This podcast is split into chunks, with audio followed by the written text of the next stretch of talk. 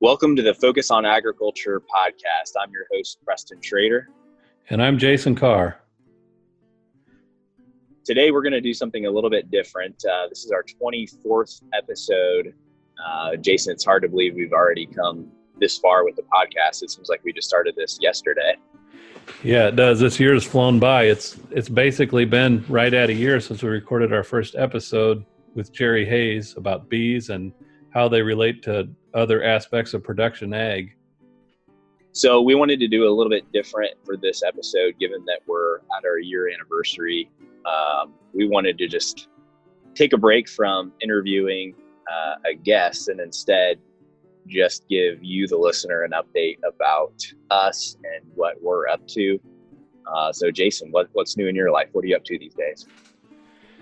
Well, uh, this spring has been a little bit of a challenge getting the crops all in at work here, getting the research plots in. Um, and around that, I'm trying to, you know, bale hay at home and take care of the bees and uh, cattle and, you know, all those little side things that are enjoyable but take up time.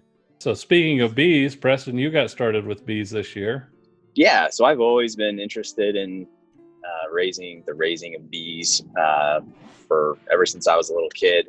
Uh, I've just never jumped off the fence to go to really get into it. And, and, when we talked to Jerry Hayes, our first episode, which I'd encourage the listeners to go back and listen to that one if you haven't already. Um, bees are fascinating. There's a lot of awesome bee research going on as well. But uh, so yeah, I've always been interested. And Jason, you're our, our resident podcast bee expert, so you actually hooked me up with a nuc, and I started my uh, my first hive this year. So I've got a lot of babies around my property right now. So I've got a, a baby beehive. Uh, I've got a four month old at this point. The last time we had an update, I think I was expecting our second daughter. So, uh, yeah, between the baby, um, our daughter, the bees, and then like as you said establish, establishing all of our trials this year and then the added complexity of, of covid-19 this spring and um, the fact that you know we had to take special precautions and um, now that i'm the one who grocery shops every week uh, it's been an interesting year you know?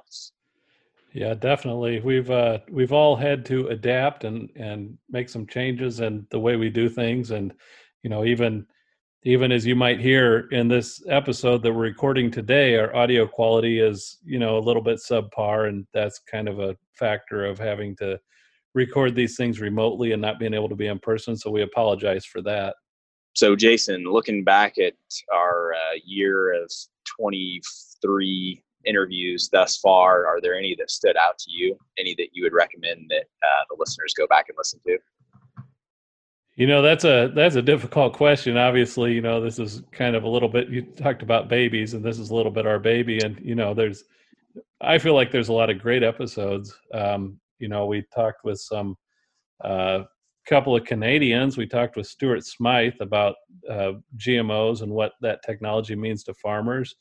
Um, we talked to Rob Saik about his book, Food 5.0 How We Feed the Future, and the iterations of agriculture.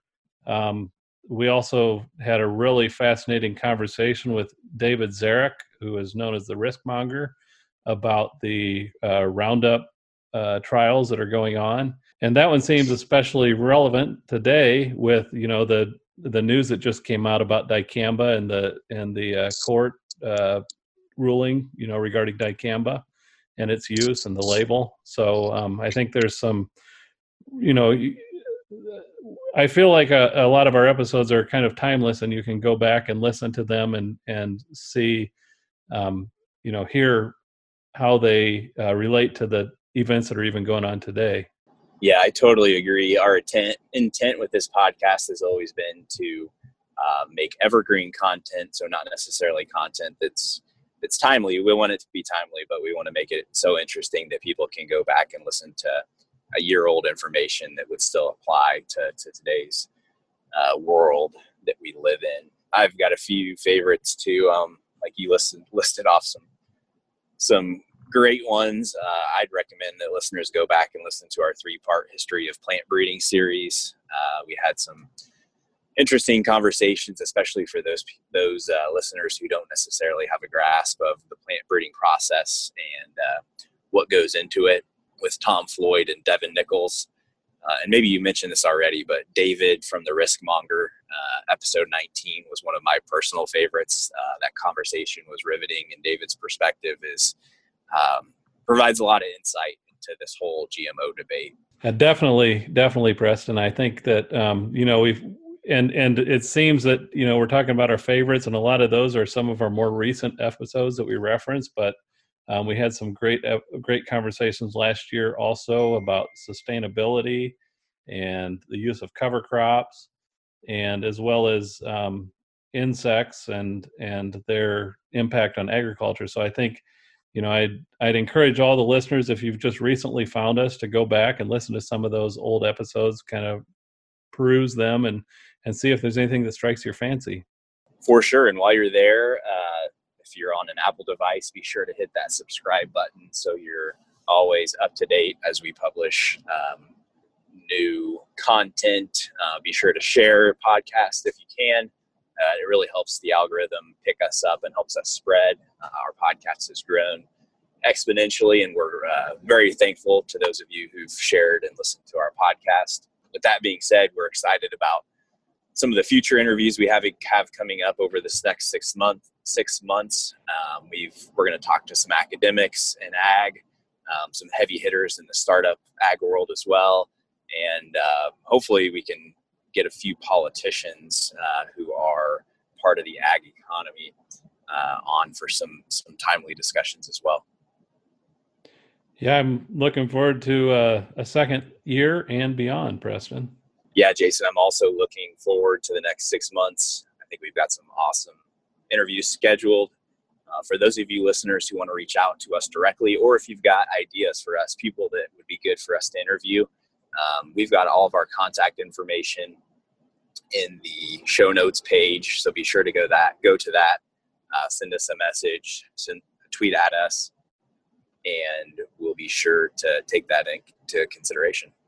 Yeah we definitely this is uh, our goal is to have an open dialogue and so we appreciate any feedback we get. We appreciate um, you know questions. Like preston said show show suggestions. Um, you know keep uh, keep the lines of communication open. And with that we're off. Thanks for listening. The views expressed on this program are not necessarily those of the program hosts or their employer